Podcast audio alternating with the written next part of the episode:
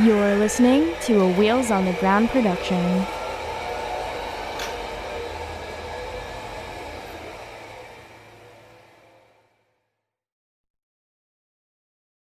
Hey there, Disability After Dark listeners, Andrew here. I'm coming at you with a titillating reminder that pre-sales for the world's first disability-driven sex toy, the Bump and Joystick, are open right now.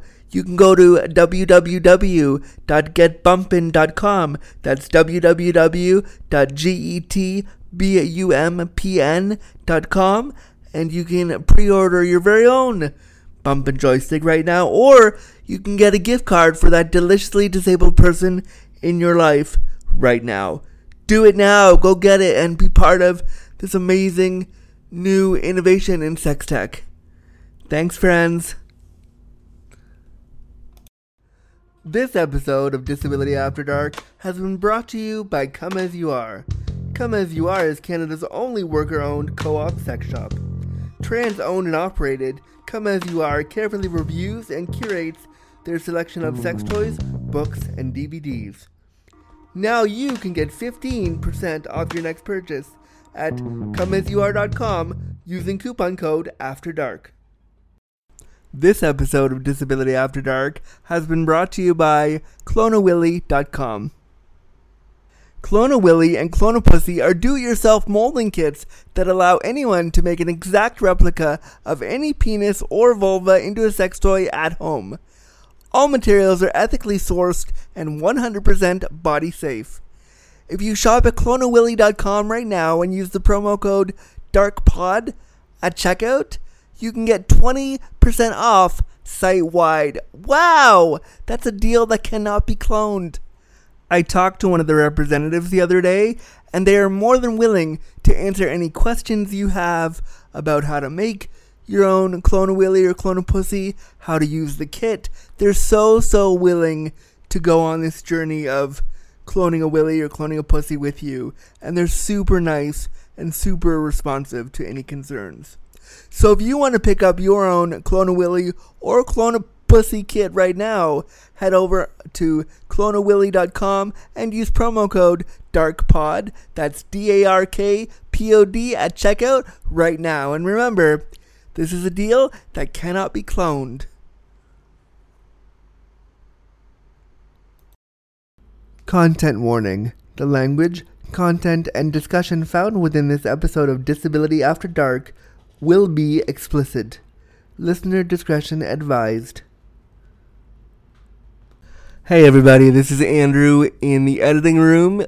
I'm just forgot to put in that this episode of Disability After Dark does deal with caregiver abuse and we discuss abuse a little bit. So if that's not something you are prepared to listen to, um, it's okay if you want to skip this one, but just be aware that we do talk about that today. So just wanted to put that warning in there before we start the show. All right, I hope you enjoy. It's a really good one. Bye. This is a podcast that looks at disability stories. It's like sitting down with a really close friend to have a real conversation about disability, sexuality, and everything else about the disability experience that we don't talk about. The things about being disabled we keep in the dark. Here is your deliciously disabled host, disability awareness consultant, Andrew Gurza. Hello, hello, friends. Welcome to the show, friends, and thank you so much for clicking on this brand new episode of Disability After Dark, the podcast shining a bright light on disability stories. Hello, thank you so much for being here. We're already on episode 273, which is just I mean, that's just incredible. The fact that this show's gone on that long and the fact that you have listened for that long has been amazing. Thank you so much. We are we are just at about five and a, five and almost five and a half years of doing this show, which is like again, holy shit. In September we reached our five year mark, which which is just great. And thank you so much for listening. Actually, I wanted to read you a review from somebody the other day that I was so excited and chuffed to get. I want to read it to you because it made me really excited and kind of reinvigorated why I do this show, and so I wanted to read it to you right now. Let me let me pull it up. Becca wrote in and she said, at five stars, she said, We need this pod and work. I love this podcast. My professors who teach a course on ableism introduced me to it, and it's been an outlet for me to feel more connected to the disability community and encourages me to deepen a disability pride attitude about my own neurodivergence. Thanks, Andrew, and everyone who puts out these episodes. Well, thank you, Becca. That was such an incredible re- review. Thank you for the five star. It means so much to me. And really, you know, I say this all the time on the show. I don't have a team of people that puts it out. I put it out. So it means especially a lot to me that this show means a lot to you. And I also love that your professors who teach a course on ableism recommended it to you and it's actually being used in classrooms as a resource for people, which is so cool because I'm sitting here recording this right now in my bedroom. And so to know that, that it's being used as a resource for others, for professors in classrooms, is just really cool. And to know, most importantly, that it's helped you connect with your own neurodivergence and deepen your relationship with disability pride, that's just incredible. It means so much. And Becca, if ever you want to come on the show, and share your own experience with neurodivergence or disability, the door is always open. I would love to have you. What an incredible review! And every time I get reviews like this, it tears me up a little bit. I get really excited and really, really just reinvigorated to do this kind of work, to do this kind of show, and to put this content out there. Because sometimes when you do record, just basically by yourself when you're doing the recording, you never know if it's going to be well received. You never know if anyone's going to like it. You never know. Sometimes I'm like, why do I still make this show? Why is it important? But getting a review like this reminds me of just how vital and necessary this work is. Thank you so much, Becca. And for anyone else who wants to let me know what the show means to them, I'd love for you to leave a review as well, wherever you get your podcasts. If you're listening and you want to support the show at all, I would love it if you could support us monetarily if you're able to. And for supporting us at any level monetarily, what you'll get is the show one day early. So instead of listening to us on Saturdays, you'll hear the show in a very special feed on Fridays just for you. And you'll get the show completely ad free, completely no ads. You know, there's two minutes of ads at the beginning. You won't have to hear those you'll get dropped right in the middle of this amazing program just for you. And you'll get it. You'll also get a shout out from me on the show, something like, "Hey, Todd, you have such a nice name. It makes me think of your awesome disability bod." Thanks, Todd. Something weird like that, a weird, awkward shout out for me, and then you'll get the show one day early. So if you want to do that and you want to hear me do a weird awkward shout out to you, you can go to patreon.com slash disability after dark. And I would totally appreciate it. But now, enough of my rambling, on to the show. On the show today, I sit down with my new friend Megan, and one of the things I love doing about this show is that every time I sit down with a guest, it really is like talking to a really close friend and just having real deep conversations about disability. And this episode was no different. Megan is my new friend with spastic quadriplegic CP out of Wisconsin. She is working to be a um, to be a social worker and a counselor for people with disabilities. We had such intense talks, and we kept saying we. She kept telling me parts of her life, and I would go, oh, "Me too." It felt like I was talking to my like disabled doc- doppelganger twin. We had so much in common with our experiences of cerebral palsy, and it was really nice to just sit with her and have a talk about CP and our experiences. And we, I think, we go into, we go off on a bunch of different tangents. We talk about, you know, camp, and we talk about, um, I think, we talk about Grey's Anatomy at some point. We talk about disability grief and disability rage and disability burnout. There's so many things that we explore in this episode, and I am really, really excited for you to hear it. But seriously, every time Megan brought up a point, I kept being like, oh, me too. It was really like having someone who totally got my experience, and I just loved sitting down with her. So I really hope you do too. Here is my interview with my new friend Megan Scar right here on Disability After Dark.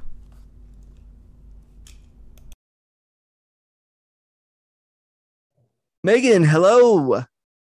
Hello, how are you? Good. How are you? Thank you so much for being on Disability After Dark today. I am great. I am I'm really excited to be here today. A little bit nervous, but who wouldn't be? Um Why? With with me? Come on. I'm just so chill and relaxed. Don't even worry. I'm well, yeah. nervous. I'm nervous to be with you, so don't even worry about don't worry about that. It's fine. Well, then we Um, can be nervous Nellies together, so it works out perfectly, right? Yeah, fantastic. There, that I'm always nervous when I when I record with a guest, so don't don't feel don't worry. I also felt nervous. Um, I I noticed that, and the audience can't see this, but I noticed you're wearing like a really power business suit today, and I thought that was pretty cool. Why are you in a like snazzy business suit? Well, I well, for me as a disabled person, I I take a lot of pride in in my appearance because I have this like inner pressure. I don't know if it's from like society or from or from like just people's judgments of people with disability, but I always feel like I have to be like super dressed up. Yeah, um because i feel like i don't want i don't want people to already make snap judgment make snap judgments on my appearance because they're already making snap judgments about me as far as like my intelligence that kind of thing. So Yeah. i'm always like on point with outfits and things like that I mean, you look like you just you just left a courtroom in like New York to be like, no, you're out of order. That's what you look like right now. So I think I think it's pretty amazing. Um, thanks um, so for the people who are like, who is Megan and why is she on the show? Can you introduce yourself to the audience a little bit? So my name is Megan. Um, I've been living with spastic quadriplegic CP for the last 28 years. I Hey, me was born with too. Me too. what? Me too. Oh yeah. You too? Yeah. Well, for longer than you, but you- for the Yeah. for 37 years, but yes. Um, and I'm currently going to school with the intent of becoming a licensed clinical social worker to work with people with disabilities because I feel like there isn't a lot of um, specialized mental health care for people with disabilities. Um, I serve as a crisis counselor for Crisis Text Line, which is the largest uh, text based um, crisis intervention service in the country. And you're in Canada, right? Right. No, I'm in I'm in the states. I'm in Wisconsin. Oh, cool, Wisconsin, Wisconsin. I'm not. I have not. I have not been there in my travels as a speaker. I should. I should go sometime. Um, and also, as you talk about wanting to do mental health with specifically to disabled people, my best friend in Canada, Kristen, is doing the same thing. So I should link the two of you up together.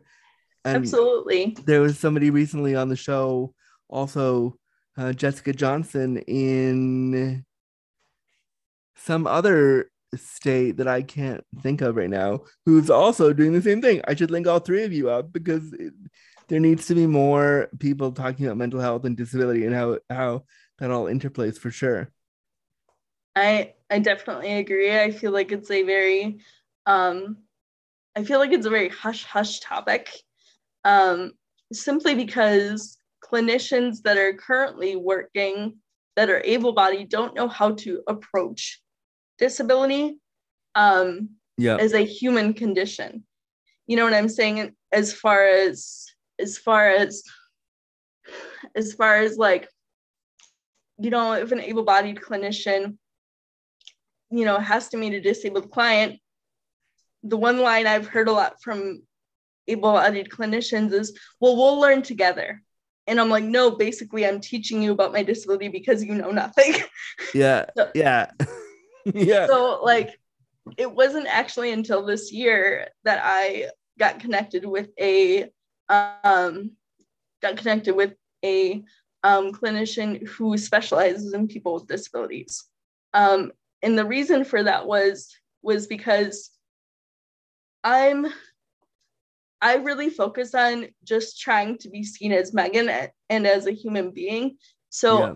I kind of stayed away from disabled clinicians, not because I didn't want to see one, but more so because I just I wanted to I didn't want my disability to be the primary focus of disability. But now that I've started seeing someone who specializes in disability, I can't I can't understand for the life of me why I didn't start working with someone who specialized in disability because there are so many things that I would have to explain to a regular mental health clinician that I don't have to explain to the clinician that I'm currently seeing. Right. And I mean, I- I did therapy for years and years, and I would always go to non disabled clinicians and non disabled therapists. And you're right. We do this. We do this thing where you have to sit with them for your first like five sessions and lay out disability for them.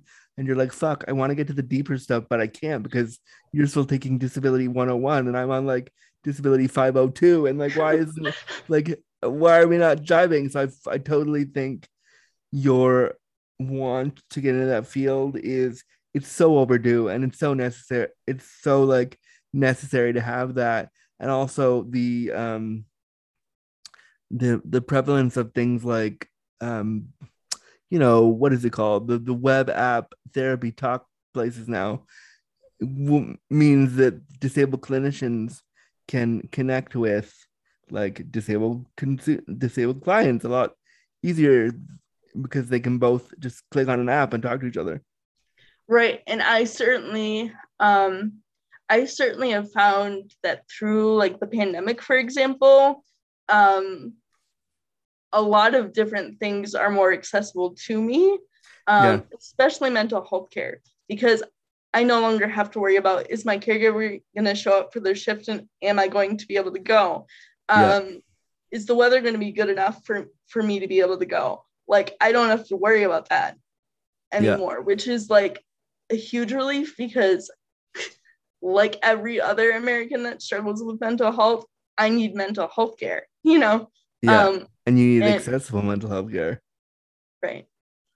And I totally like and I know that in the States, like mental health care is, you know, not always the greatest. I mean, it depends on the state you're in and the city you're in, and like, but I, I've heard from people who live in the States it's not the greatest. And it can be way better. And I think you offering that to people, it's so rare that we have disabled clinicians talking to other disabled consumers about mental health and the fact you want to do this. I think I like there needs to be an you know what there needs to be. I was just thinking about this as we were talking. There needs to be an app just for disabled folks to hook up with disabled clinicians, and it could be called like Crip Health. I don't know. We could we'll workshop the name. I don't know. We'll figure it out. But something you know Abs- yes. Yes. is- is designed for us. yeah absolutely no absolutely that's something that i've i've actually thought about too so i'm really excited that you brought that up um because you're right you know and especially i just thought of this too especially for um disabled people that are nonverbal you know? Not very many clinicians would be patient enough to work with someone who's nonverbal and learn their communication you know we should style. fucking create an app to we should create an app together because everything you're saying is yep i agree with you. And like i have t- talked to individuals on this very podcast who are nonverbal. And like there was my friend dante who i spoke to some episodes ago he was nonverbal and he kept saying i want to come on the show and i want to come on the show and i'll be honest my ignorance and my ableism was like i don't know how i'm going to host you because if you can't verbalize how are we going to do this and he was like, dude, I'm just going to type out what I want to say and you're going to say it and then it'll be fine. And I was like, oh, that's easy enough. And so, like, what I, I'm sharing that story again because I think it's important because it shows that, like, everyone can communicate. It just may look and feel different. And we have to, we have to recognize that. And I'm sure there are so many nonverbal people out there with disabilities who have a fuck ton of things to say and a fuck ton of like disability trauma they want to explore but can't because nobody will give them the time of day. No, and and I don't mean to cut you off. So if I ever cut you off, No, no, no, go, go. I, But, I um, talk way too much. I no. can shut up. It's fine. no, but I I seriously I seriously agree with you. Um, and also just like as a consumer um, for mental health too, you know, I started going to therapy when I was 16 um, for depression and anxiety. Cool, and, me too. Not right, 16, like I, I got all the same things you do. Hey, what up? Like, hey, yeah. Um, so yeah, but so I started going when I was 16. Um, and you know, and my anxiety journey in particular has been quite interesting, specifically because my anxiety manifests with itching and burning skin, and the doctors can't figure out how to treat it, which is why I couldn't make it to the make it to the podcast last night that we had originally scheduled. Yeah. Was because I've been going to doctors for like the last five years trying to figure this out. So is it like a nerve thing? We're we're thinking it's that. So like I'm hoping to get it figured out. Um, but you know, it's that experience for sure has definitely made me stronger and it's certainly um, built up my disability poker chips, if you will. Um, Amazing. Just kind of just kind of having to fight that constantly because it usually lasts for like two weeks at a time and I'm not oh god itchy and I I if I have one I have eczema, not at all the same thing, but I understand like the desire to itch and scratch and not be able to reach the spot that's itchy and it's horrible. It's the worst. Right. No, like honestly, that's the worst part of it all. It's like mm. because you obviously have spastic quads, so you'll understand yeah. this. But once I'm in bed, I can't move. So I'm literally like laying there, and if my back is burning and itching, like I can't do anything. So I'm just like laying there, like fuck, what, what, what am I gonna the, do? like, yeah, like what the like, fuck do I do? like what? Like literally, you know, I'm like fuck disability right now because it's just like. And I'm assuming I'm gonna presume you have like caregivers and stuff, so you like they put you in bed and they go right. Well, they actually, I don't, I don't know what the situation is for you, but they actually spend the night with me. Oh, great! Well, I wish I had that. I mean, they where I live, they work in the building overnight, so they're, they're there but they're also caring for 18 other people. So oh my goodness. if I call at like 4 a.m. and say, hey, I'm itchy or I need to be rolled over or I had an IBS attack, any of those things could happen. Um, and they they'll go, cool, we'll be there in like an hour. Best of luck to you. And it's like, well, great. That's great. Not what yeah, that's not what I need. Um, but let's we just dove right in, which I love doing. But I want to backtrack just a little bit, and I want to ask you, Megan, um, how now, I know you have spastic CP, spastic quadriplegic CP. Me too. Yeah, cool. Um, how does your CP play a role in your day to day life? Wow, um, that's such a simple question and yet such a big answer. I know um, because it my CP impacts every single day. Um, obviously, like I require twenty four seven care so people are always here but more so like you know um but more so it's just like i interestingly enough like um i find myself like getting frustrated a lot that i need help with basic things. Like i can't take myself to the bathroom so somebody else has to help me. Like right i know. just the lack of independence in my life yeah. frustrates me and angers me and then i'm left with this like disability grief that that's nobody's fault. Like nobody yeah. nobody can fix it. So like i often sit and wonder like do i talk about it?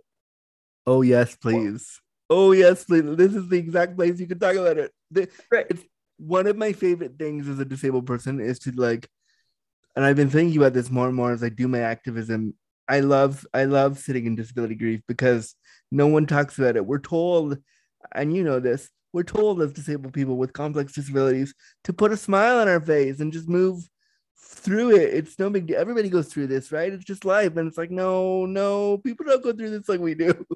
No. it's not the same. Right. And I think for me, what what is the what's the most complicated piece for me as far as disability grief is I is I'm what I like to call a protector of my family. So I don't bring any of this up with them. specifically because I don't want, you know, I have an identical twin sister who I adore. Amazing. Um, does she also have spastic quad CP? No, so she walks, and that's fine. Like I, I joke around with her all the time that I live vicariously through her. So do all the crazy shit that I can't do. it's like my, my my younger brother is a musician in Toronto, and he he when he was like he learned to crawl from me. So when I used to when I when we were kids, my job was to crawl down the hallway to the kitchen to get my cardio up. So I would crawl like a commando, like you know, when you're a CP kid, you're gonna crawl right. with one leg up and one leg is gonna dead weight. And so my brother learned to crawl the way I did, but then as he got older, he could do like like you know somersaults and jumping jacks and all this stuff. And he was like, when we were kids, he would be jumping off of like like swings and all the stuff that I could never do. And we always used to say like, okay, Andrew's living vicariously through you, so so do all the crazy stuff because Andrew can't. So you better. So I get it. Right. No, absolutely. Um, but I think it's interesting to me because I've never really considered myself an angry person, but the way my but the way my disability grief manifests is just pure rage. And like I hold it like I'm I'm not kidding. Like I've literally just like oh this is so frustrating. Like and I'll literally be sitting on the toilet and I'll be like, God damn it, I can't like get up myself and do this. Like I have to wait for the caregiver to hear me to get off the toilet, like yeah. you know, because I'll yell their name. And so like I'll be like, shit, you know, like simple Literally. things like that. And then like when it comes to relationships, the the complex, the complex, like I'm talking dating relationships. So when it comes to like relationships, what happens is is like I literally when I was when I was into this guy that I was like when I was into this guy that I was talking to, he um he went to school with me, right? Yeah. Turns out him and my caregiver were dating, and I didn't realize that. Uh so, I was like, oh my god, that's so sad. Oh, like, it's so hard because like you have to see your caregiver and like you want to be happy for them because like happiness, but also fuck. Of like, course, that sucks. You know, yeah, like yeah, of course it does. Of course. Um, ah, look, that's like there's so many things I want to touch on there. Like disability grief is so real, and I'm so glad that like I want you to talk about it more. Please find an outlet. Like if I can help you make it outlet to talk about it more, like we need to because it's something that I think all of us with disabilities experience, but no one has language for it. And I am just starting to kind of wade into that stuff, and I'm I love it because it's it's a way to talk about things that we don't that we're not supposed to talk about as disabled people, and like, no, let's go there. So, so at any point during this episode, if you want to bring up the grief again, we can go there. Well, and I was just thinking as you were talking, there was a piece that I wrote when I was in the midst of a depressive episode, and it was all about disability. It was all about like my rage and my pain and one of the pieces that like one of the things I wrote was the question was how do I how do I deal with the vulnerability my disability demands of me? That was the question that I wrote down to answer as a part of a journal entry. Yeah. And, and I said, I don't know, I don't know how I'm gonna, you know, freaking deal with this. Um, but you know, I'm and and I was describing I used to attend a camp for people with disabilities. Me too. Was, was just, it awesome? Did you love every second of it? I yeah, it I, I think for the first 10 years when I was a kid, I, I appreciated it more. Um, for sure. Once I got older, I was like, okay, I've done this like, you know, 23 times because yeah. I went for I went from like age six to 23. Wow. Um, so yeah, it was really fun. Um, the staff for the staff were really, really fantastic. They were some of the most empathetic people I know. Um, and they were really, really good at just treating us like basic humans. Yeah. Like, and I really like when I would go there, I would really feel like connected, like, oh my God, I can just be Megan. My chair doesn't freaking matter, you know? Yeah, like yeah. And I felt the same way when I went to camp. I went from six to like 19, 18 and it's where I learned, it's where I realized that I was gay. It's where I realized that I like definitely like boys. It's where I realized that like I basically grew up there every summer, and I went every summer. And just like you're saying, every summer I would go, and my chair didn't matter. We'd figure it out. No big deal. It's okay. And it was like such. I wish we had places like that for adults in the world to like disabled adults to go like a week for the summer to just be disabled and be around other disabled folks who you can see every year. I mean, maybe it wouldn't be the same as a 37 year old person, but if somebody called me right now and said the camp's reopened, do you want to go? I think I would just start crying with joy because, yeah. Yeah. And absolutely, that makes total sense because I feel like for me, camp created a con- created um, a connection to the outside world outside of disability you know what i'm saying so a lot of times when i was when i was growing up like when i was 12 13 14 you know around that age i always felt i always felt that i had to you know make myself stand out more or make myself seem more interesting to regular peers because I was like, okay, what can I tell them about me that doesn't that's normal? You know what I'm saying? That's yeah. that's regular. Um that's something the they would that, connect to. And you can't be like, guess what? I can't wipe my I can't like wipe my bum today because they'd be like, oh, I don't understand what that means. Right. Or like I can't be um like when I was 16, I had a spinal fusion um, and it was me too. For- Are we basically the same person? Like, are, where? Why haven't we become friends before? I don't understand. Right? Like, oh my god! Like, real. It was. Re- it's it's ridiculous how connected I feel to you right now. I know. I know. Are we literally the same person? Because I also had spinal fusion at sixteen. Oh my goodness, that's that's crazy. Um, and to be honest, I, that would be the only surgery I would redo because the surgeon was like Channing Tatum hot, and I'm like, you can operate on me anytime. Listen, listen. If one of the doctors from Grey's Anatomy wants to do surgery on me, I'm there for it. I mean, I would. Oh my god, to... I love Grey's. Like, I'm a major Grey's fan. Like, yes, I, w- I would want it to be Derek Shepherd. You know, come back from the dead, don't be dead. But like, sure. Or who? Which Grey's character do I really like right now? I mean, I've kind of stopped caring. The last five seasons have not been my favorite. But I mean, the original, like, if Alex Karev wants to operate on me, sure. Can we? Uh, can you operate and then can we fuck around later? right? No, no shit. Um, like, like, yes, please. He's this gorgeous. episode, this episode basically just became two friends talking about life. Like, this. right? Um, absolutely. Um, you're like my home. You're my homie, Andrew. Like, I, I don't care. Like, I'm, I'm, I'm here for it. i will be your ride or die. It's fine. right? Like real. Um, you're officially my ride or die. Like so um um but no, so I'm also obsessed with this other TV show. I don't know if you get it in Canada, but it's called The Resident. I and- I have seen it and I know it has Logan Huntzberger in it from Gilmore Girls, also my favorite show in the, from the early 2000s.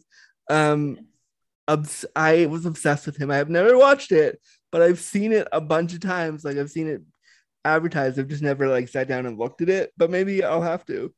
He's gorgeous. Do it. Um, okay, so before we got on to the tangents of which boys we liked, you were talking about um, the journal entry you were writing about, like how do I connect to vulnerability? Can we go back there for a second? Yeah, sorry, I I, I go off on tangents. Oh no, I, I, me too. I love the tangents, but I was like, I want to hear more about the the question.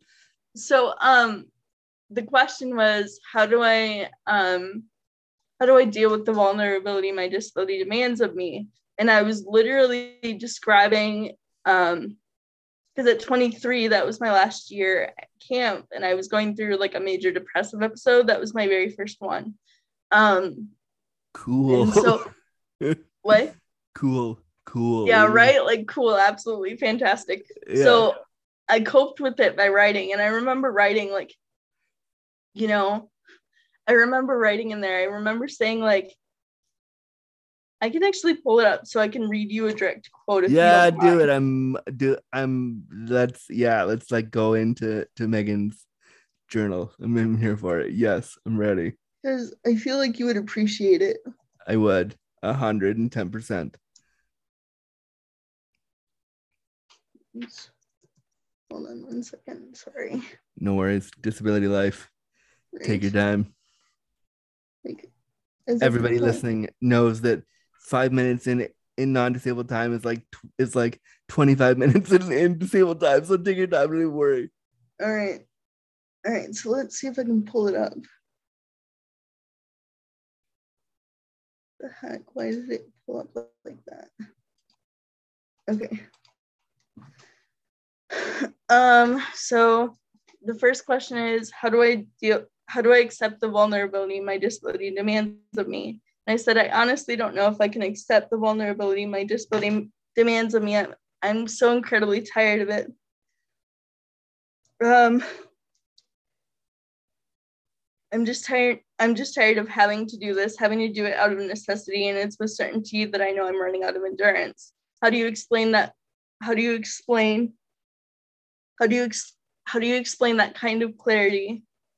I feel completely broken, and and it was with that, and it was that summer. It was all about the pain I was feeling. Like I was angry at the fact that like nobody else had nobody else in my life that I knew had to had to, you know, have somebody else shower them. It's like in the way I described it to a camp counselor, I was like, you get to choose what because they were like, why are you so angry? And I was like, because you get to choose when you get to take your clothes off. And you're probably, you know, those are with partners. I don't get to choose Yeah.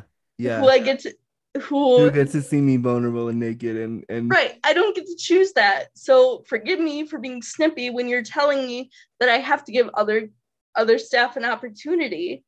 I don't owe them anything. yeah and i think you know that that that's really it's so hard i don't think people understand like you know you don't get to choose who who gets to see you naked and the irony is when you do get to choose nobody wants to see you naked because they're afraid of your disability like how fucking ridiculous is that? that that like most of your life you have no choice and then when you do get to a point where you like you want to have sexual agency and you want to decide to take that step everyone's like, oh, uh, you're too disabled for me. I can't deal with it. And it's like, fuck, man. Like, why?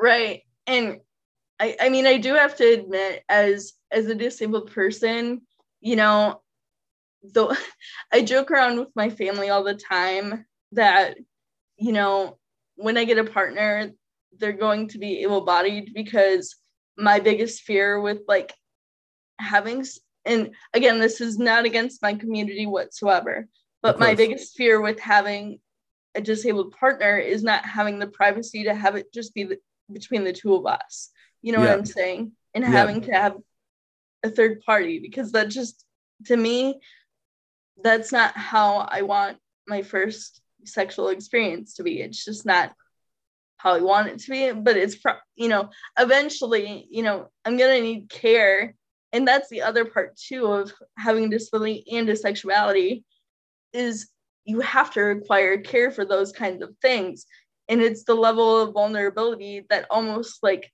creates a mental block for you in a lot of different ways. Um, yeah, no, I, because just because you you want to be normal and you want to have that experience but then at the same time you're like uh, i don't really want someone someone helping me with I don't want a third party in the room unless we're all doing the same thing. right. right Um, exactly and, and I get it. And I, you know, for a long time, and sometimes even now, like I, I will think, yeah, I definitely only want to date able-bodied guys, and I only want to sleep with able-bodied guys because it's easier. And I know, I know, hundred percent the ableism that I just said there, but it is an honest thought that I've had because you you have to think about the logistics. And I've made out with some really hot dudes in wheelchairs, and we've had like great. It's been real fun, but if they were to ever say to me like can we move to the bedroom? Like can we go further? I'd be like i don't know what to do now. I don't know what what how do i how how? Right and that's kind of that's kind of what i was getting at and alluding to um because i don't know if i would be comfortable um or not not that i won't be comfortable but it would just it would be a weird situation for me because i'm used to being the only disabled person you know? Yeah yeah me too you know what I'm saying? We're So literally like- the same person. We are literally like, what? How have we not been friends before this? Like Right, we, like- we I went to actually speaking of speaking of us being friends, I actually started following you because of a post you had made about disability loneliness and at that time it was like a I remember it being like late at night and I was just like dude this guy is so raw and so honest and it's like so freaking accurate it's ridiculous Oh yeah, well that makes me happy because sometimes I post it on Instagram or Twitter or wherever I post it and be like, I don't know if anyone's gonna like this. I don't know if it's like worth posting, but I'll put it up there, whatever. But like I'm I'm really glad. And I mean, the minute this is done, I'm getting your phone number because we're we're like I need a text friend and I've decided it's you. Um um but one of the things I also want to talk about, and one of the things that I think is really important that we talk about a little bit and you can totally lead this discussion. Um, I want to talk. You mentioned on the forum that you have experienced some caregiver abuse, and I also have experienced that. And as comfy as you are, did you want to share some of that story? Yes, I will. And first, I just I want to say that I listened to your caregiver abuse story. Um, you are incredibly strong for sharing that story. That's a very vulnerable um, story to share. Um, um, when it comes to um, being disabled and having to be that vulnerable, and I just I, I want to applaud you for that. And I also, and when I listened to that, I was like, damn, I see him like you know, I want him to know that he's not alone. So you are definitely not alone. Oh, And thank yes, you. Yeah, Thank and I will and I will share as much as I can. Yeah, um, as much as you're comfy with, and then when you're not comfy, we'll change topics. It's fun. Um, so I was I wasn't I was I was verbally and emotionally abused.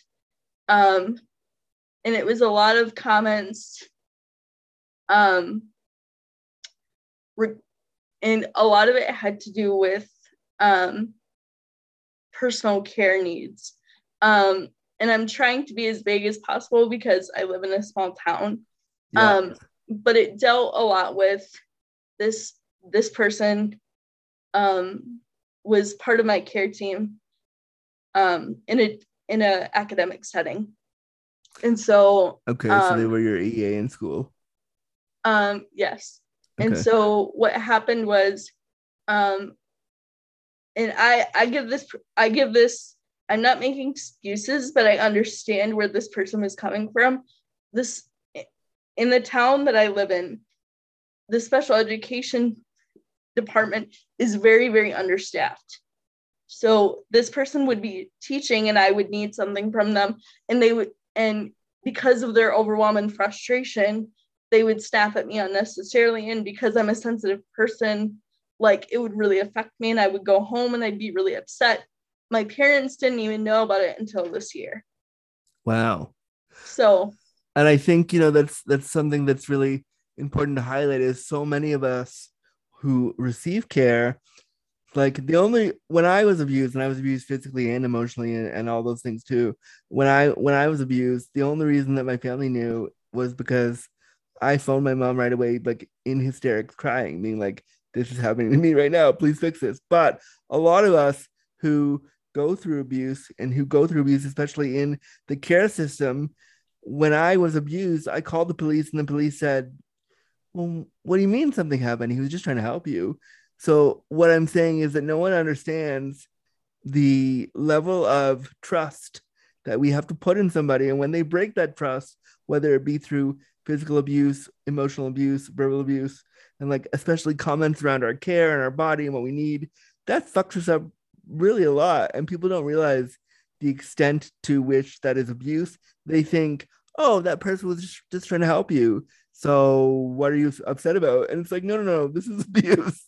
right and the sad thing is i was 16 when this started so i didn't even realize that what was happening to me was abuse until i got out of high school Yeah. and and so i and the reason why that is is because i just thought i was sensitive so i always thought oh i you know i'm just sensitive so I let it slide because nobody else seemed to be affected.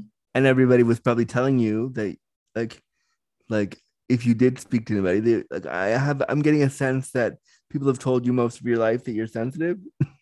Um, in with regards to that, with not necessarily my family, but when I was in that situation, um, I would get a lot of responses um, of like, "Are you sure that's really how you feel? Like, are you sure?" Oh, so Like- you, were, you were just being gimp-lighted by everybody. they were basically. Yeah, right. Are you sure that? Are you sure that really happened? Disabled girl who doesn't know anything. Are you sure? Let's like. of Right? Are course- are you sure this is how you truly feel? That kind of thing. Okay, I don't know Um, if this is a term now, but gimp lighting should totally be a term. And don't gimp light disabled people. If something Right. happened, if something happened, like then let them tell the truth. Right. Um, but I don't think people recognize, and I, th- this is why I think it's amazing that you want to go into mental health for disabled people because they can come to you and say, "My caregiver verbally abused me, or emotionally abused me, or physically abused me, and I need to talk to somebody who gets it." And you, as a counselor, can say, you don't have to say like I was all. You don't have to share that, but you can sit with them and hear that those stories and give them concrete advice from another person who went through it. And I think that that's really valuable. Right. And I and shout out to, you know, I'm not going to say their name, but shout out to the therapist that I currently have. Um, they've been super helpful with, you know, helping me work through this, you know, through this trauma. Um, and, you know, through other various traumas that I've gone through in my life. Um, and, you know, just overall, I'm, I'm, I, I, while I know I didn't deserve the abuse that I got, I feel like it gives me it gives me an understanding and appreciation for the fact that people just need to be kind. Yeah. And that's not to say that care, listen, we're not saying that taking care of people isn't a fucking hard job. It's hard. And I know because I deal with caregivers every day and you deal with caregivers every day. And we're not saying we don't empathize with like, it is not an easy job and it's emotionally taxing and it's physically taxing and it's hard. But that doesn't, that doesn't negate the fact that you cannot abuse your client just because You're Just- overwhelmed. yeah you're not you can't do that and so in my case of abuse when it happened to me the guy was overwhelmed. The guy was upset. The guy flew off the handle. And i remember it very clearly. And i remember him being really upset. And looking back on it you know maybe i was a little prick. Maybe i didn't say maybe i was you know didn't say all the right stuff. But that doesn't negate the fact that you you can't trap somebody in their bed for two hours just because they swore at you. Like that's not how that works. Right? No, Uh, like no, I'm not and uh, and I'm not gonna go into specific details with my situation because Right. but I'm just not going to because that's beside the point. But I, Yeah. I certainly do think um I certainly do think um my experiences with that have led me to want to help other people in that um as far as mental health. I Um think, and I think, I think, you know, I'm gonna connect you with my friend Kristen right after this. I'm gonna like the there are other people who who have the exact same mindset you do. Maybe maybe it's a podcast with like you, Kristen, and Jessica could do like a, a disabled ladies talk mental health show. Like they, I don't know, but I'm thinking about all these ideas because there needs to be more people talking about disability and mental health care. And the fact that you three and the three of you have come on the show separately to talk to me about this. And like it needs to be a thing. So i'm gonna i'm definitely gonna use my influence to connect the three of you together. Um and maybe and even if not maybe like something could come of it. Of course, I I'm more than willing to. I'm I'm more than willing to do that, and I'm I'm grateful that you're willing to do that. Um, but yeah, I mean, I certainly, I certainly truly believe that um, the disabled experience in our lives as disabled people, and the the darker, not the darker sides per se, but the more taboo side the more not talked about topics need needs to be brought to light yeah a lot more than it is. yeah and I, and I agree and that's part of why I do what I do on social media and part of why I have this show and part of why we're like part of what I love to do in the show is to talk about that really tough shit that's that no one else is getting at and that's and I'm excited that we are we're doing that today. Um one of the things you said in the form that I totally was connecting with when I read it was you want to talk about touch starvation. And wow, do I have feelings about that this past two years? How do you feel about that? I I think touch starvation is a major is a major I wouldn't say well let's just call it what it is. It's a major problem for the disabled community and let me explain why. Even though even though disabled people get touched by caregivers all the time, it is a clinical touch. It is not a, you know, it is not a like sensual or soothing or even calming right. touch. Yeah, it's it's not like that. Um, and for me, you know, one thing that I I'm kind of jealous of you for or more jealous of Canada and their system, but you know, I you know, I'm well aware that, you know, or correct me if I'm wrong, but I think Canada has more um, access to like companies that can assist people um, as far as like getting touch. access to touch and things like that.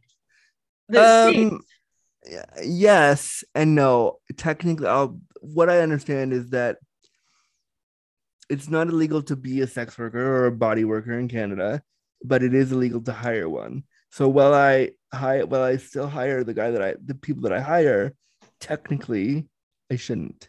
So it's a it's a weird gray area where like it's not illegal to to to to provide those services, but it is illegal to to purchase them. It's very weird. So like when the people that I work with come over, we're just two friends hanging out.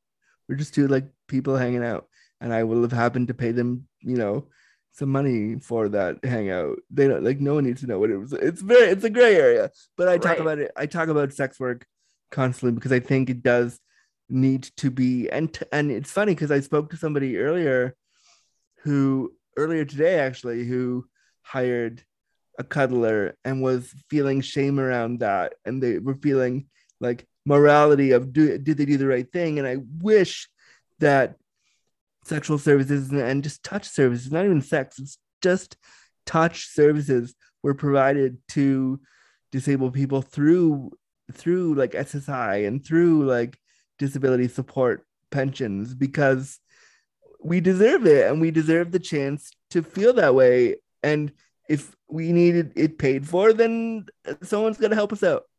Right and I, I certainly believe that i certainly believe that um I remember because when I when I think about you know disability and sexuality as a whole, I certainly think that um, there's a lot of taboo around it, and so therefore, you know, when I was learning about disability and sexuality as a whole, I went I went to the internet, right? So there's a ton of different shit on the internet, right? So it's not necessarily like the most the comprehensive most accurate place. information, but you're also trying to figure out, okay, like, you know, how would you know how would you know dating work for me? How would exploring my sexuality work for me? Like, how does that look different than you know an able-bodied person that can go and you know properly you know, go to a bar and like you know find someone to hook up with like it it looks differently simply because like you know because you have to factor in caregivers are here. How mm-hmm. are you like if you need to go to the bathroom you're not going to be like oh by the way like you're not going to be asking the person that you made out with. I mean i did it once in college. There was a guy when i was like 22 there was a guy that i was hooking up with. He was much older than me. And he was hot and i had a thing for him but i was a rude 22 year old who never like properly like saw the value in this person, I was really an asshole. So, but anyway, when we first hooked up, I had to pee and I was at his place and I couldn't, there was no one else around. It was like two in the morning and we had just fucked around. And I was like, oh, fuck, I gotta pee, I gotta pee. And he, in his kindness to me, and I wish I had had the forethought to be a good human and like thank him properly. The guy got a, a Coke can and like cut it open for me and was like, there, pee into this. And I was like, you know, it was a really sweet thing he did. Cause then Right. I, I went pee and then we fucked around again. And it was like really kind. And I, but in my 22 year old, like, haste to be a young person, I was like, cool, thanks, bye. When I should have been like, dude, that was one of the kindest things you've done for me. Like, the, and that Right. has ever been done for me because most guys wouldn't do that. right and a lot of a lot of like i'm not gonna lie i haven't dated a lot. So like a lot of a lot of the experiences that i've had are through online dating. My first boyfriend if you want to call it lasted 48 hours. Um simply because i don't know i like i don't hide the fact that i'm disabled on my profile. It's Good. out there. I'm Good. open. I think you know me well enough to know that i'm open as hell as or as much as i can be. I mean, Um, in this last 40 minutes, I've learned so much about you that I do feel like I know you well enough to know that. right? But like so like i don't know. And so um and i fell for him hard. He was a poet. Um one of the kindest men still that i still talk to but he's like megan. I just realized that i that i that you know i'm not the guy for you and i'm really sorry and all all i could say to him is you know i I I appreciate your honesty. Like I hope you find what you're looking for because you're a beautiful human and I love you. Did you ask him like why he wasn't the guy for you?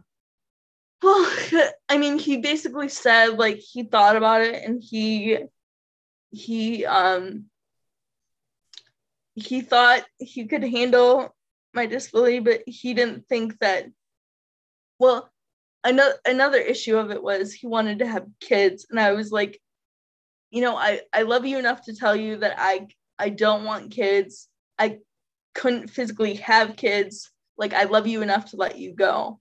Yeah. And you know, so that was kind of my experience. Wait, um, so you met this guy online and then within like wait, you met him on an online dating and then you like hung out or you just kept trading messages back being like I love you. How did how did how did I love you come in so fast? No, no, no. Okay, so I'm sorry. So we met online in like August, right? Okay. Okay, and so we knew each other for like October, November. Till Yeah. October, November. He asked me out, and then two days later, um, he broke up with me. And I'm like, wait a minute, like you knew about this already. Like, and so I was I was hurt obviously, but I also understood where he was coming from. Cause you know, it and like maybe it's just my empathetic nature, but I really wasn't angry at him because I thought he was gonna change his mind. He never did. Yeah. Um, but I, I think you know what, what what you're talking about falling hard and like wanting to say I love you fast and wanting to do all that stuff is because like we and I I am right there with you and I'm one of those people that like if you give me if you give me the time of day and you're cute I'll love you tomorrow. It's Right. because it's because like we don't get the chance to ever experience that and so when I get when I like somebody even a little bit I will use the L word way too liberally and way too freely and you know it but we do it because disability doesn't allow for us to when you and i were 16 17 we were having surgeries we weren't you know making out. yeah we weren't making out and being silly so it's almost like we're having a second adolescence now Right. and- like i'm no and abs- I, I totally agree with you and it for me it's definitely it's one of those things where i'm like you know i'm 28 but i feel like an 18 year old when it comes to dating because i'm like I can't believe how young you are. You're 28, but you're talking like you're like you're talking like you're like 38, 40. Like you you have you have some wisdom in there, and I I like I I, I really value that for you. Well and i i certainly appreciate that you value it. Um because you know i was you know it's one of those things where i where i try to look at things when it comes to dating from the other person's perspective a lot of the time. So but and here's the problem with that. I give empathy way too freely and don't allow myself to understand that somebody hurt me too Yeah, you know what I'm saying? I always I'm exa- I 100% know what you're saying, and I'm exactly the same way. I will put it on myself and be like, "Well, I fucked up. It must be my problem. It must be me. I must have done something wrong because clearly, like, this person's amazing. Even when they do an ableist thing or do something that's clearly wrong and I should call them on it, I'll be the one to be like, no, no, it was me. It was totally my fault. Sorry, sorry. Like, right. I'm Canadian, so my first instinct is to always apologize. And I'm Canadian and disabled, so I apologize before anything happened. I'm like, oh, sorry that I'm in the room. I'll just get out of the way because, uh, like, oh, I'm disabled. Sorry, sorry. And they're Right. just like, it's fine. Don't worry about it. It's almost like we it's in like I speak for myself, but I I feel like you would feel the same way. But it's almost like we we know that we know that we're so much for society that we almost have to apologize for our full existence. Yeah, and you do it almost as a reflex. You do Yeah. it like it's literally a reflexive practice. You don't you don't even realize you said sorry, but you might have said sorry like 800 times, and the person's like, "Shut up, Andrew. You've said sorry. I get it. Move on." And you can't because you know, like deep in your soul, if you don't apologize, they're gonna they're gonna they're in their able-bodiedness. They're gonna like get up and leave you, and you're gonna be like, "What do I do now?" Right. Absolutely. And you know, I don't know, my my brain's kind of ADHD for a second. But one thing that I thought of when you were talking and you know, when you said the word anxiety, I automatically flashed back to a post that you had written about regulating water intake. Oh yeah, the one that I did the other day. Yeah, cuz like I I totally feel that because if I'm in a public space and I'm with a caregiver and the bathroom is not accessible, I'm like, shit, what do I do? Or if I go on a date with someone and the bathroom's not accessible, like shit, like If I know- go on a date with a guy, and I mentioned this in a one that I recorded this morning, if I go on a date with a guy, I don't eat. Like he'll be, they'll be like, "Do you want something? Do you want food?" And I'm like, "No, no, I'm I'm okay. I'm good." no, for like, real, I don't eat either. I don't eat. I sit and I watch them eat, and I go, "I hope that whatever you're eating is great." Because if I eat and drink, that means I'm gonna have to pee, or my IBS is gonna decide that now is the perfect time to flare. And then, like, what do I do? So, like, I think when you're disabled, you have to, and you're dating or you're trying to like hook up or just get to know somebody, like those typical things everyone does, like go get a drink, go get some food. It's really hard. And I went on a date with a wheelchair user a few months ago, and we had it was fine. We went out for drinks. It was summertime. It was fine. But the whole time, I was sitting there thinking, um, like I can't. And I got chicken fingers because I was like, okay, that's an edible food that I can eat. Like I'll just get chicken tenders and it's fine. And they were like, oh, it's on the kid the kids menu, and I was like, whatever, fine. So we did it. But I all I was thinking was like, what if? like what if I need what if I need something now? And he was more able-bodied than I was. He was more like able than I was. Um, so he helped me do a couple of things. But I just remember feeling like if if he wasn't here, what would I do? Right. No, and that's just it. It's like, you know, and for that's just it. Like without without even wanting to, you know, we rely on other people without even wanting to, Yeah. you know. And it's almost like our bodies, the way I look at it, the bodies are rebelling against what we want. You know, because we can't walk, so we we have to ask for these certain things. Like for like your comment about not eating on dates, I do that too for two specific reasons. One, I struggle with like getting my face clean in a timely manner, or like if I bite into a sandwich and the sandwich falls apart, like I have half the sandwich hanging out of my mouth. Like, I'm giggling because I've been exactly where you are. And also the comment about like wanting to clean your mouth off in time is again, uh, it it goes back to some internalized ableism we all have of like if I don't clean my mouth off right now, someone's gonna think I'm dirty and they're gonna think that I don't take care of myself or that I'm not being taken care of. So I better clean off the mustard really fast or like whatever I'm eating really fast so that I look presentable to the world. right. And I don't I don't know if you struggle with this too, but one thing I've noticed about holidays surrounding food, like Thanksgiving, for example, is a very stressful time for me.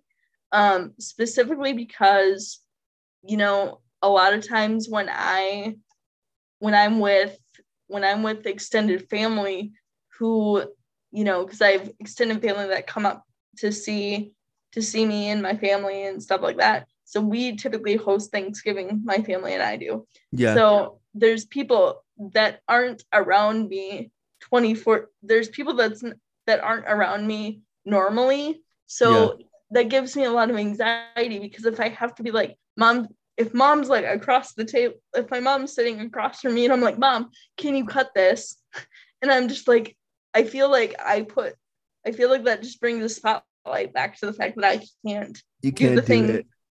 right And and, it's just like i feel like it like beams off of me And then Um, it, it can feel like in those situations, and my mom is when I go to visit her, she's my primary caregiver. Like she lives about an hour away, and so I go and visit her like mm, pretty much every weekend or every other weekend, or like pretty pretty regularly. I'm there, and she doesn't care, and we're we're like nobody cares if she has to help me, but I, but I have the same fear you do of like I don't want to have to ask you to cut this.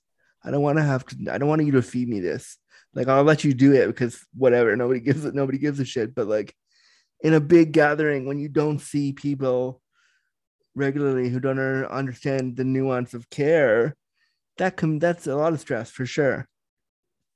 right and uh, and absolutely too it's also very it's also like i don't know if my insecurity surrounding that issue makes it more apparent Oh, probably I'm hundred like- percent. Because the minute you're insecure, your spasticity is like, I'm right there. Let's be spastic and weird together. Like, yeah, yeah. right like it's like hello like it can't be it can't just be it can't just be stress it has to be spastic nerves too you know yeah, yeah. You can't just be like you know be, get people with CP. We don't. We can't keep a secret because our faces give it away. We can't Right. re- like we can't like relax because our faces give it away. Like fuck spasms. Like shit. So yeah, it probably is totally connected.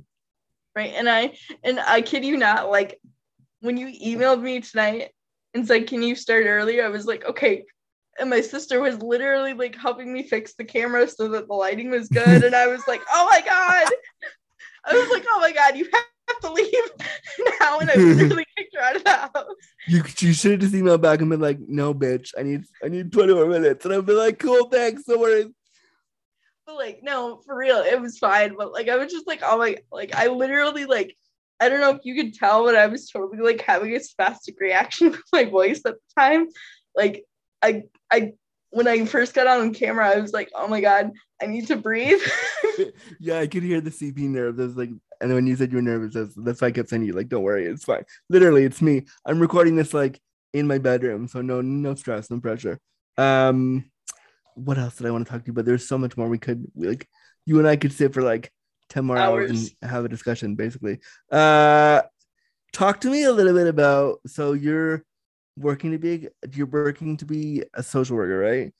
talk Mhm. to me a little bit about like the the ableism in the education system there. Have you experienced any of that? Oh yes. Yes i have. Um i'm rather fortunate however but yes i have experienced i've experienced people um like for example i have my associate's degree in human services um from a local technical college in wisconsin. Yeah. and i remember it i remember it was my last year in my in my human services program. And i remember hearing a comment from someone um, who basically said are you sure that this is the field for you? Because if it's just going to cause you frustration then you shouldn't be in here and the reason why i was i was getting frustrated was because i was in i was in it i was in an internship placement that was a ccs program so the CCS program is a community comprehensive um, community comprehensive community services program. So it's a community based program. So people aren't coming to the office; you have to go see them, right? And And, that- and obviously, that- as a disabled person, you can't go into people's houses yeah because ninety. So like, I I just got so frustrated because I was like, look at my GPA. Like I I graduated like 4.0 every single semester from that Wow. program. So first of all amazing congratulations like shit I- certainly didn't finish my my degree with four point anything i my school had a weird 12 point system i don't understand why and like i certainly didn't didn't do the best. Like so good for you, man. That's that's amazing. Well, and I think and it was just it it was a it was a tough ride though, but like I in the program I had really good instructors. But here now now that um I actually now that we're talking about this, this reminds me of another um example of ableism in academic in academia. So right now I'm currently at a technical college pursuing general studies so I can complete my general studies and then just go straight into social work courses when I get to the four-year university that I want to go to, right? Yeah. And so and so this four-year university um, was the best in the state for people with disabilities because they had a caregiving program. And then they, did it get shut down because Yeah, it got shut down. So I now think I, I think I read about it. I think I read about that. What, what was the school called again? um so it was UW Whitewater. So I'm pretty sure it was in some news article somewhere that they had to shut it down, and people were pissed. People were like, "What?" yeah. So I was I was not happy. It literally had me breaking down in tears because I'm like, that is my academic future. And that was the only way I was gonna get to UW Whitewater and have a regular college experience was with the help of that program. Yeah, And so now I'm looking at, you know, pursuing my bachelor's degree online instead of going in person, you know? and uh, that's so hard because when you go to college in person, like when you, I mean, it's a bit it's a bit different when when you're our age, but like when you're a mature student going to college, it's a bit different. But like, if I hadn't been able to be 19 and go away to school and like meet friends and make mistakes and be like a, and be silly and do ridiculous things that were really unsafe. And like you know if i didn't get the chance to do all that i would have been so upset. And i i th- i wish that there were more schools across the world that understood the value of having an attendant care program attached to your school and how how important it is. Uh, no, absolutely. Um, because I certainly believe that if that if um UW Whitewater um had that program still I would be going to a four-year university within the next two years. you'd probably And- also be like dating a hot like Yeah, and football jock or a doctor or like you know that. Right? I mean and the way I, the way i look at you know sexuality as a whole like i date people. I'm not i'm not opposed to gender. Um oh cool cool. uh so i'm very open with regards to that. And the reason why i'm being so open on this podcast is because you know i feel i feel like people with dis- disabilities need to be you know they need to know that it's okay to be like i don't know like i don't know. Like they they just need they need to know that it's okay to talk about these topics. Yeah. In a public forum because everybody has a sexuality even if you don't have access to your sexuality, you still have a sexuality. Um, Right. And even if you can't express it as freely as, say, like you know, the porn star you see on Twitter, or like the person that's, you know, taking a really sexy butt pic. Even if you can't do that, and I can't do that. and believe me, as a queer man, the amount of gay men's asses I see on Instagram every day is, I mean, thank you, but also I wish I could show mine. like, shit. right So, um, but yeah, I agree with you. And I, I wanted to like, as comfy as you are, talk a little bit more about like sexuality with you. Um, and we were talking kind of about dating and kind of about like how we don't see disa- we- wheelchair users in dating situations.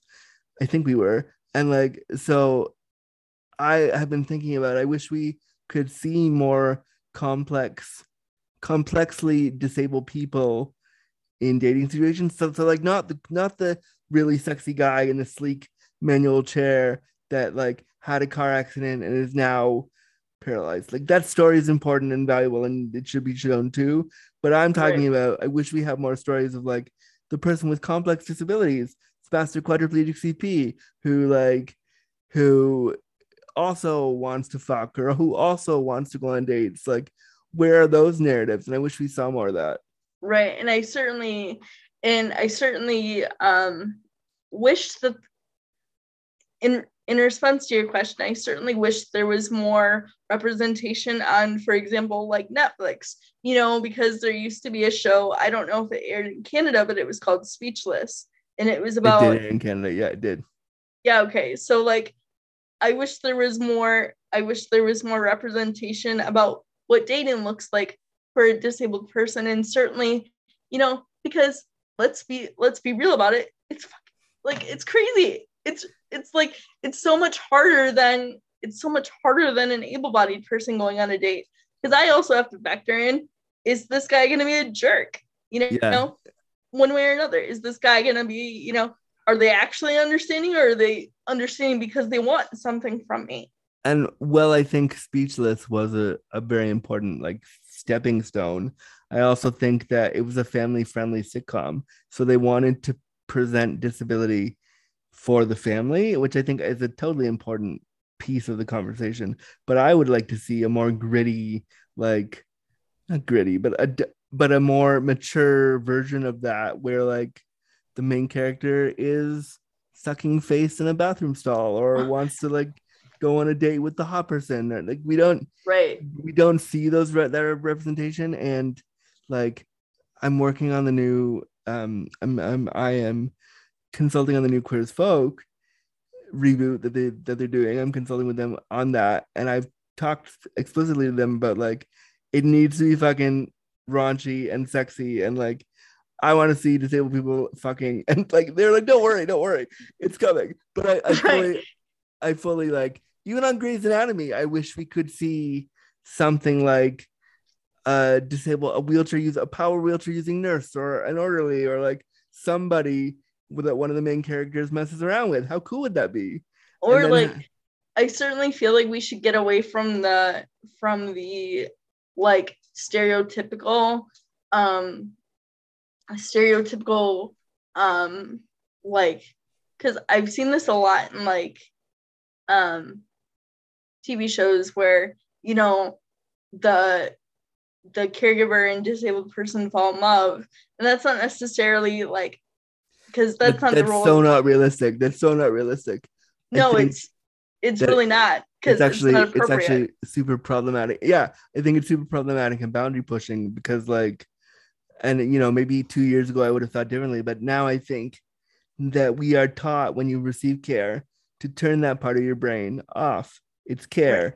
it's they're doing their job you can't be i mean and i have some like there's a couple people where i live and they're they're attractive humans but it's they're working and they they're not there to be to fall in love with me they're there to, to wipe my ass so right. i think i think this trope in popular media like like i'm thinking of me Before You, which I have dubbed right, me, of me course. before me before you because it was a horrible movie.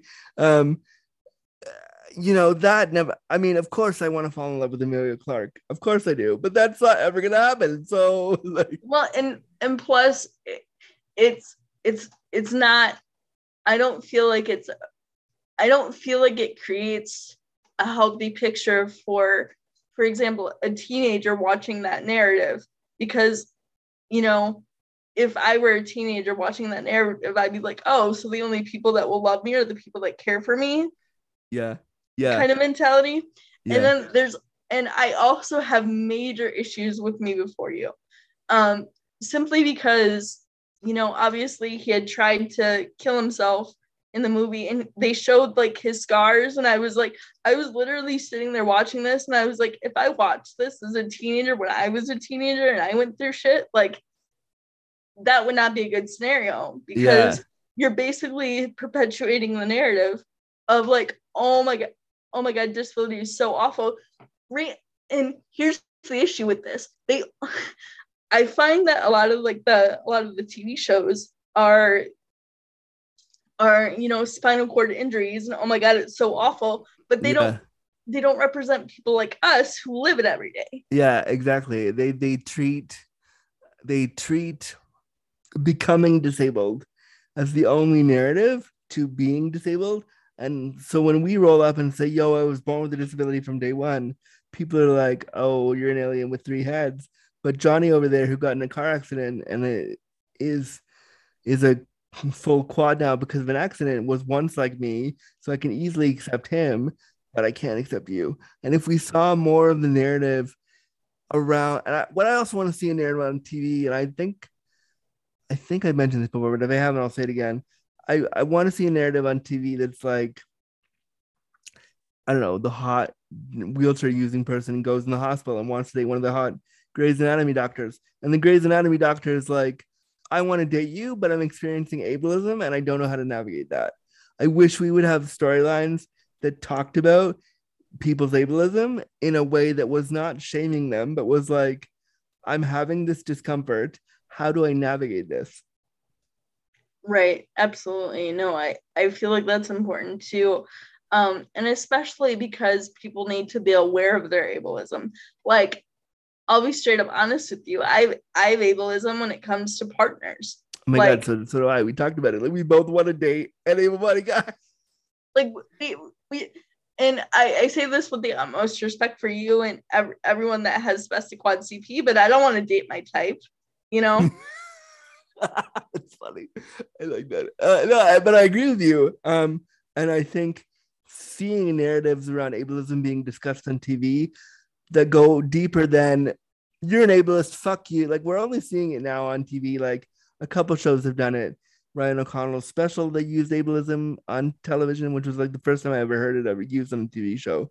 But we're just tapping the surface of what ableism is on TV, and it needs to be delved into deeper, not to shame characters for having it, but to say, like, this is a thing people are going through.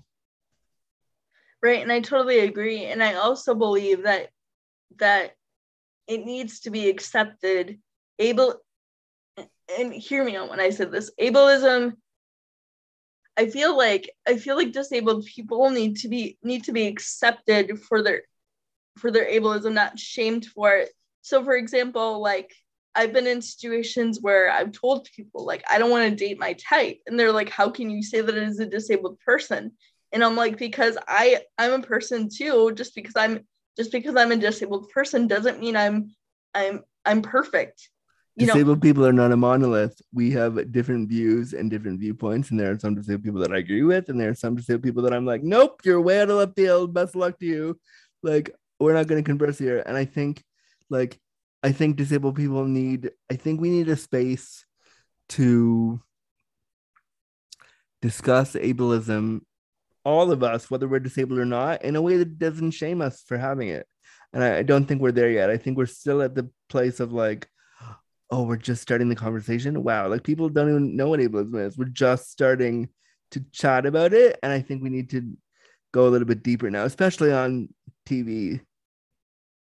Right i no i totally agree and i also i also think that there needs to be like i said earlier i think that there needs to be a healthy exploration of disability sexuality with the right partner like it can't it can't be this trope of caregiver sleeps with you know Yeah, with, client or client wants to sleep with caregiver yeah, because- it's so common. It's such a it is like the trope. Like we saw it in the sessions, we saw it in Me Before You, we saw it in that one. What was it? Rory O'Shea was here. What that was the whole storyline of that too. Like it's too too common. I think we need to see, like I said, I think we need to see the hot Grey's Anatomy doctor dealing with ableism and talking about it on TV. And I want to see like Owen Hunt or the glasses doctor, like you know, the hot one that Meredith is fucking now, be like, yo, I'm having ableism. How do I deal with it? I don't know. Right like i i would honestly if i had to choose a character from Grey's there would be two so it would either be arizona robbins because she's gorgeous like yes please like but also, my issue with Arizona Robbins and my friend Lauren, who's a Grey's fanatic, will agree with me. They forgot during some filming, she forgot which leg was which leg was amputated. So sometimes she'd limp on the wrong leg. And my oh, friend oh really would watch and be like, You're ruining it because you don't know which leg you're, you're supposed to go on. oh my goodness i didn't even catch that but yeah that makes sense um and then who else would i i really like link like lincoln Yeah. I mean, like yes please he's he's really tasty. Like he, I just let's go. Um, I and I I would love to see him. Or you know, I'm thinking of like Owen Hunt grappling ableism, like like you know, and just having them talk about it openly, and they don't like even when they portrayed disabled characters on that show, they didn't use the word ableism. Whereas all of us watching were like, yo, that's ableism. Why are you saying the word? Right. No, absolutely. And I also think there is space for um humor in disability too. Like you and I are sitting here laughing, you know, using, you know, using like, yo, we're, you know, yo, we're both cripples and calling it good. You know what I'm saying? Yeah. Exactly. And I feel and I feel like the able-bodied community is like, oh my god, did they just really say that? And I'm like, yeah, we really did freaking just say that. Like, get over it. Like, we're people. Like, and, and I think I think the same has to be said for, for our community members too. Like, because sometimes when I post stuff on Instagram, when I talk about my stuff, people will say like, oh, "I'm disabled," and I like when you use cripple, and I was like, "Cool," but I wasn't talking about you. Like I was right. talking about me. I was talking about my experience. So like, I think that both communities need to have a sit down with each other, and I think disabled people need to stop yelling that everyone's ableist all the time, because yes, we are, but yelling that's not gonna not gonna move the needle forward anymore. Like you're just gonna yell into the void. And we have to, I'm not saying we can't be angry about it. Of course we can. But what are you doing to mobilize the anger? Like what are you doing to like to like you can be mad, sure, but can we do can we like not yell at the able-bodied person that needs to learn? Can we maybe I don't know, teach them? Right, absolutely. And I think teaching is the key with a lot of those things. And also, I just think that overall, I believe that, you know, um, you know how they talk about people people first language.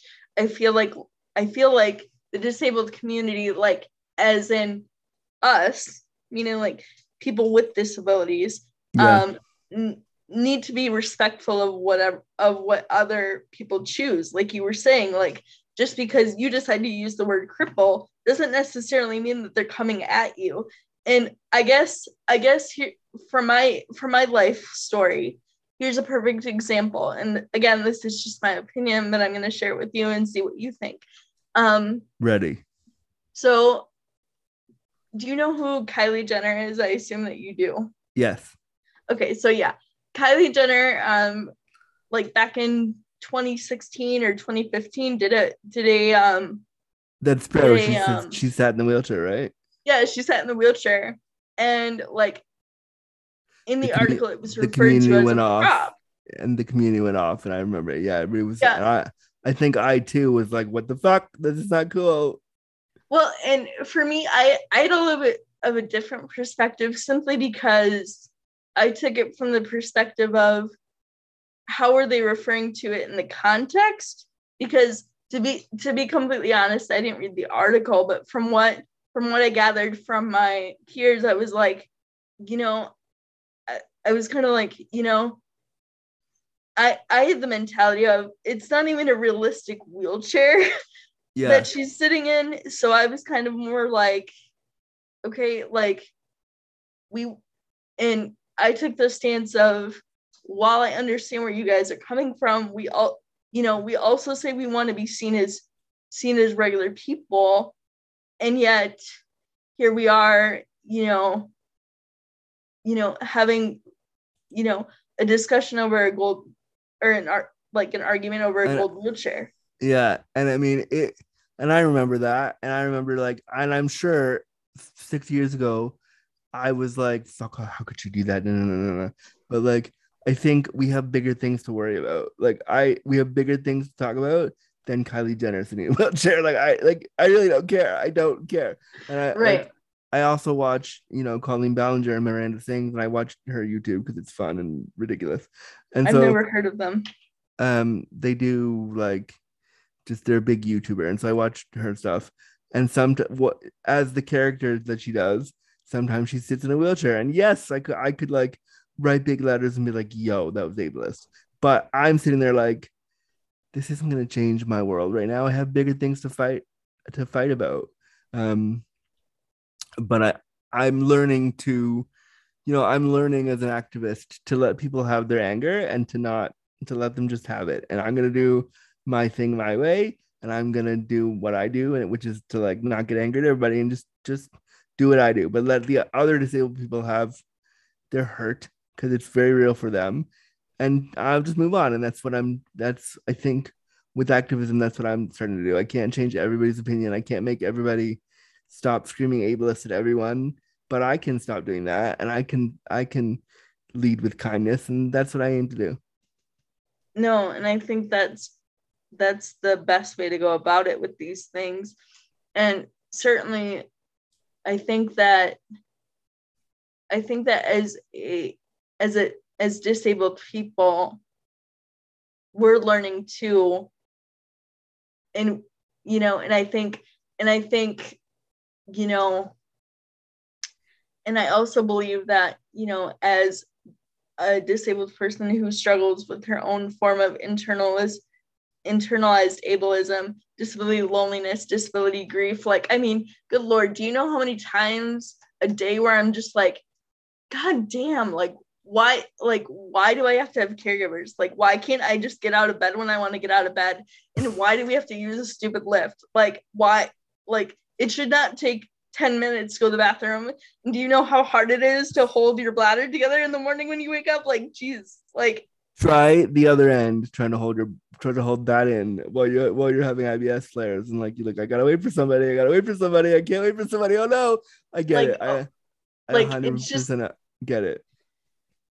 Yeah, and it's just the level of like, okay, you know, and it's like sometimes I wake up and I'm just I'm I'm so angry. And I think I'm so angry because I'm just like, I, and to kind of go into the disability burnout term that I coined, because I, oh, yeah, right. We haven't even gone there yet. Please go there. Yes. So I coined the term back in 2016 when I was going through my depression. And I was like, I'm just burned out. Like, I'm 23 years old and I have to live with this thing for the rest of my life. Like, what is this? you know, and you know, you hear about caregiver burnout, and guess what? Caregivers get to walk away from the job. I don't get to walk away from my life. So I'm sitting here burned out, tired of having to live with this disability. Well, I don't not to be like hilarious, but it is hilarious. You don't get to walk away from anywhere. right, exactly. But like for real, like you know what I'm saying? Like I don't get to walk away from anything. Like I don't, I don't, I didn't get to walk out of this chair. You know what I'm saying? Like, and yeah. I feel like you and I have the same humor, so it was totally fine. I loved it. It was fantastic. Amazing, um, good. Because like I would, you know, when I would go to camp and there would be new staff and they were they were like so politically correct you know what i would do? They would tell me it was time to go for a walk and i was like oh too bad i'm not much of a walker. Yeah i would say the same thing. Oh i guess i'm not going. Like oh i guess it's not for me. Right? And then and they're like oh shit did she really say that? I'm like yeah i really did. What are you gonna do? not sure they should they're not sure if they should laugh or not because like was it appropriate? And you're like no it wasn't. It was hilarious. Yeah right? And you know i don't know i just i think i think it's hilarious um and I think, and I think, you know, disability burnout is is a thing. Can you define disability burnout for us? I think I think disability burnout to me means you're maxed out. You've you've dealt with this disability for so long and you're just exhausted. Like you're exhausted with every aspect of of life, but you but you want to kill the disability, but you don't want to die. I get it. Uh, if that makes sense. So like yeah, you're you exhausted. Wanna... You're exhausted with having to having to have caregivers in the morning. Every like you're exhausted to have someone come in and wake you up in the morning, and all you really want to do is just get out of bed yourself. You're yeah. exhausted from having to have someone take care of, you know, take you to the bathroom. It's like the the level take of care like, of like the most basic things that you know the able-bodied version of us would take for granted. Right and it's just like wet like and then like for me there are telltale signs of like you know am i burnt out? Well you know are my thoughts getting darker? You know am i going through more of a depression? Am i going you know am i like you know do i want am i thinking i want to kill the disability but not myself? Like that's a telltale sign of like i'm burnt out. But you know i'm you know i've lived with disability burnout for 28 years and like I consider disability burnout and grief kind of the same thing because I feel like they're two sides of the same coin. I would agree. Um, and I and one thing that I just thought of is like the disability grief and disability burnout has layers. It's like an onion. And when you're younger, you don't really understand the full magnitude of what you're going through. But once you get older and you're like, shit, I'm 28 and I've only had two relationships and they lasted like 72 hours total. Like, you know what I'm saying? I'm 37 and I've had zero of that. So like I, you know, I understand the grief and I understand the burnout of like just trying to manage your day. And then also for me, it's I'm chronically ill with not only do I have CP, I also have IBS, I have depression, I have anxiety, I have and I have bodily triggers that make all of that more frustrating. And it's like what one of the things that I'm navigating now is I know how to be disabled. I have no idea how to be chronically ill and disabled. And like and and and I don't know how to do all of that. Like it's the and the burnout of like I just want it to stop for a day. Like if somebody if somebody came to my house right now and said we have a we have a red pill that will take away your disability for 24 hours, I would be like, where do I get, uh, can I get some more? Like yes, please. right like no i and granted i've never i've never dealt with IB, ibs flare-ups and i'm not i'm not chronically ill although i do consider the burning and itching a chronic issue because i've been dealing with that for five years and it just it never seems to go away but It's the worst. I- it's the worst. yeah and i and but i just yeah um and if someone gave me a pill that said you know we're going to take away this for 24 hours so you can get a relief and be a regular human i would take it you know Oh yeah, just yeah, I would. I would take the pill and I would fuck. I would go to every gay bar in Toronto and be like, "Uh, "Who am I fucking now?" Like, right and i'm like and i would probably go and like go on tinder and be like yo who, you know yo, I'd, let's. I'd probably, you know, I'd probably be like, Bridget, who do you think is Bridget's my sister? And I'd be like, yo, Bridget, like, who who are some quality guys that I can go on a date with? not even, like, not even quality. Just I need to get my numbers up. Who could I go on a date with? right, like for real. Like, I'm just like, okay, yes, please. Like, and Yeah. the thing is, I I literally had a guy once who said to me, and like I had one of my friends in a picture with me, and they were like, I bet that's your friend. She's gorgeous. Is she single? And I'm like, and I wrote back, no, she isn't, but do you have a brother? Hilarious. Hilarious. Right? Like, don't be a dick. If you're gonna be a dick to me, I'll be I'll you know I'll be I'll a be a dick right back to to you. Yeah, yeah. Um, we, you and I could sit and just do this for three more hours, but I know the listeners are like, the listeners are like, wow, they talk a lot, which is fine. Um, but is there anything that we haven't talked about yet that you want to talk about? Well, and I, God, there's so many topics that I'm running through my head right now. Um, I think attachment is something I want to talk about as far as like, you know, like when I make friends, you and I briefly mentioned this earlier when like we when we meet people and they're like, oh my God, they give us the time of day and we're like, oh my God, somebody wants to talk to me. It's like, okay, okay. And like we go into hyperdrive, you know, just like, oh my God, this per, you know, they're my favorite. I call it favorite person syndrome because Oh, I like that. FPS, favorite person syndrome. Yeah, okay. Yeah. because it's like because it's like for example like if you know like for example like i met this woman like two years ago in november at um at um bath and body works. And um i was like oh my god she's talking to me. And she was a sales associate. And she was like oh my god like and we were talking to each other and i'm like and then i wound up like calling her and we're now friends and stuff like that. But she literally became my favorite person for like a straight month because she was communicating back and forth and i think that just shows like the the um, need for connection Yeah, from other people that aren't our caregivers yeah. like if you if you really i mean granted you, you may have more friends than I do, but I could probably count on my my hand the number of friends that I have that aren't caregivers, like two or three. Like my best friend AJ, who also has spastic quadriception, and we just sit and talk, and we just like we're both like, "Yo, bro, like." It's hard today. Yeah, it's hard today. Like, absolutely, it's hard today. I'm like, yeah, and my my friend and AJ is like, "Yo, Megan, like."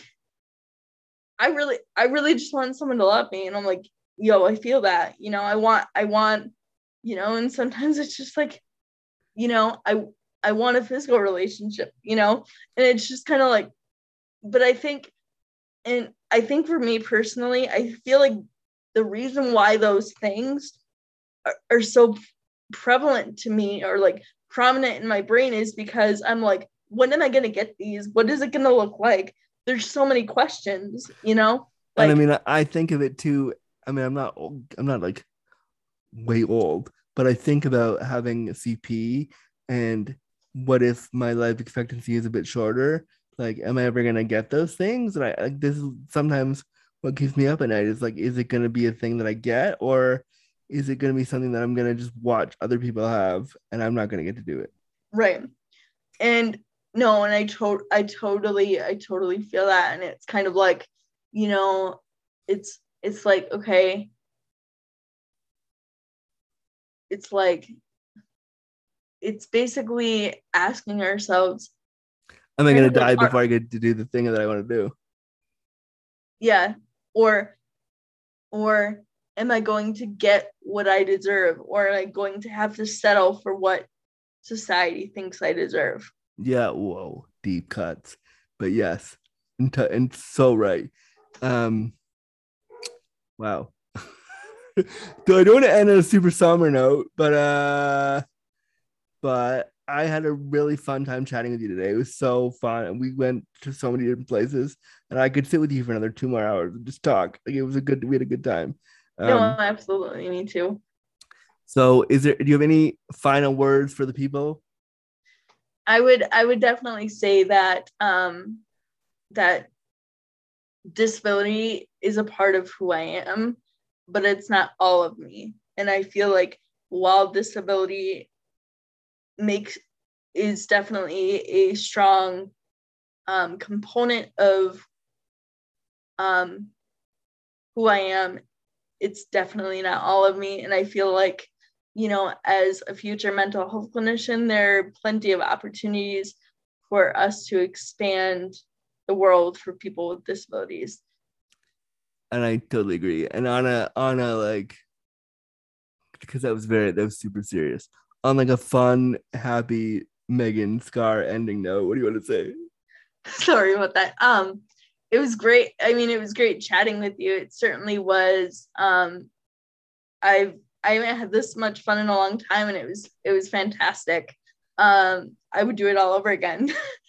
we should like oh, like I said, I'm gonna give you I'll give you my number when we when I'm when we, when I press off because that I would love to stay in touch with you. And I'm gonna send an email to I'm gonna actually phone my friend Kristen right now and be like, you and my friend Megan have to connect to each other because what you've been what you said about mental health is how she believes mental health and disability should be, and she's going to school for that now. So you guys should definitely talk to each other. Um, but I had so much fun with you. How can the people, if they enjoyed our two hour talk about everything disability, how can they get a hold of you?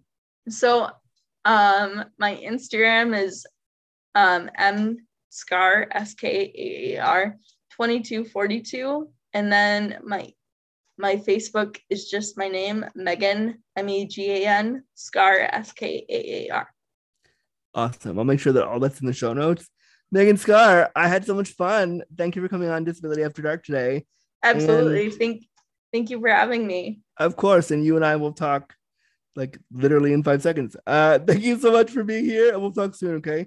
All right, sounds good. Have a good Bye. one. Bye. All right, friends, that's another episode of Disability After Dark from me, your disabled daddy, Andrew Gurza. If you want to follow my work, you can follow me on social media on Instagram and Twitter at Andrew Gurza underscore, or you can follow my website, www.andrewgurza.com, to find out more about what I do.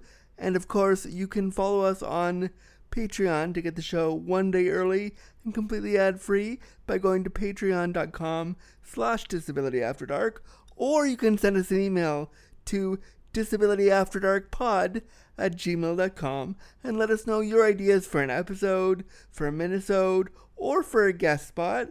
We'd love to hear from you. Thank you so much for listening, and we'll be back to shine a bright light on your disabled stories next time.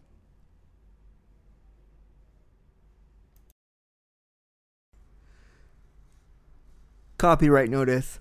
Disability After Dark was presented, created, and produced by Drew Gurza and Wheels on the Ground Productions.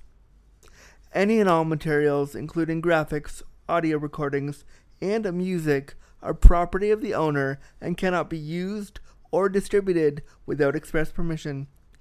Copyright 2020 2021.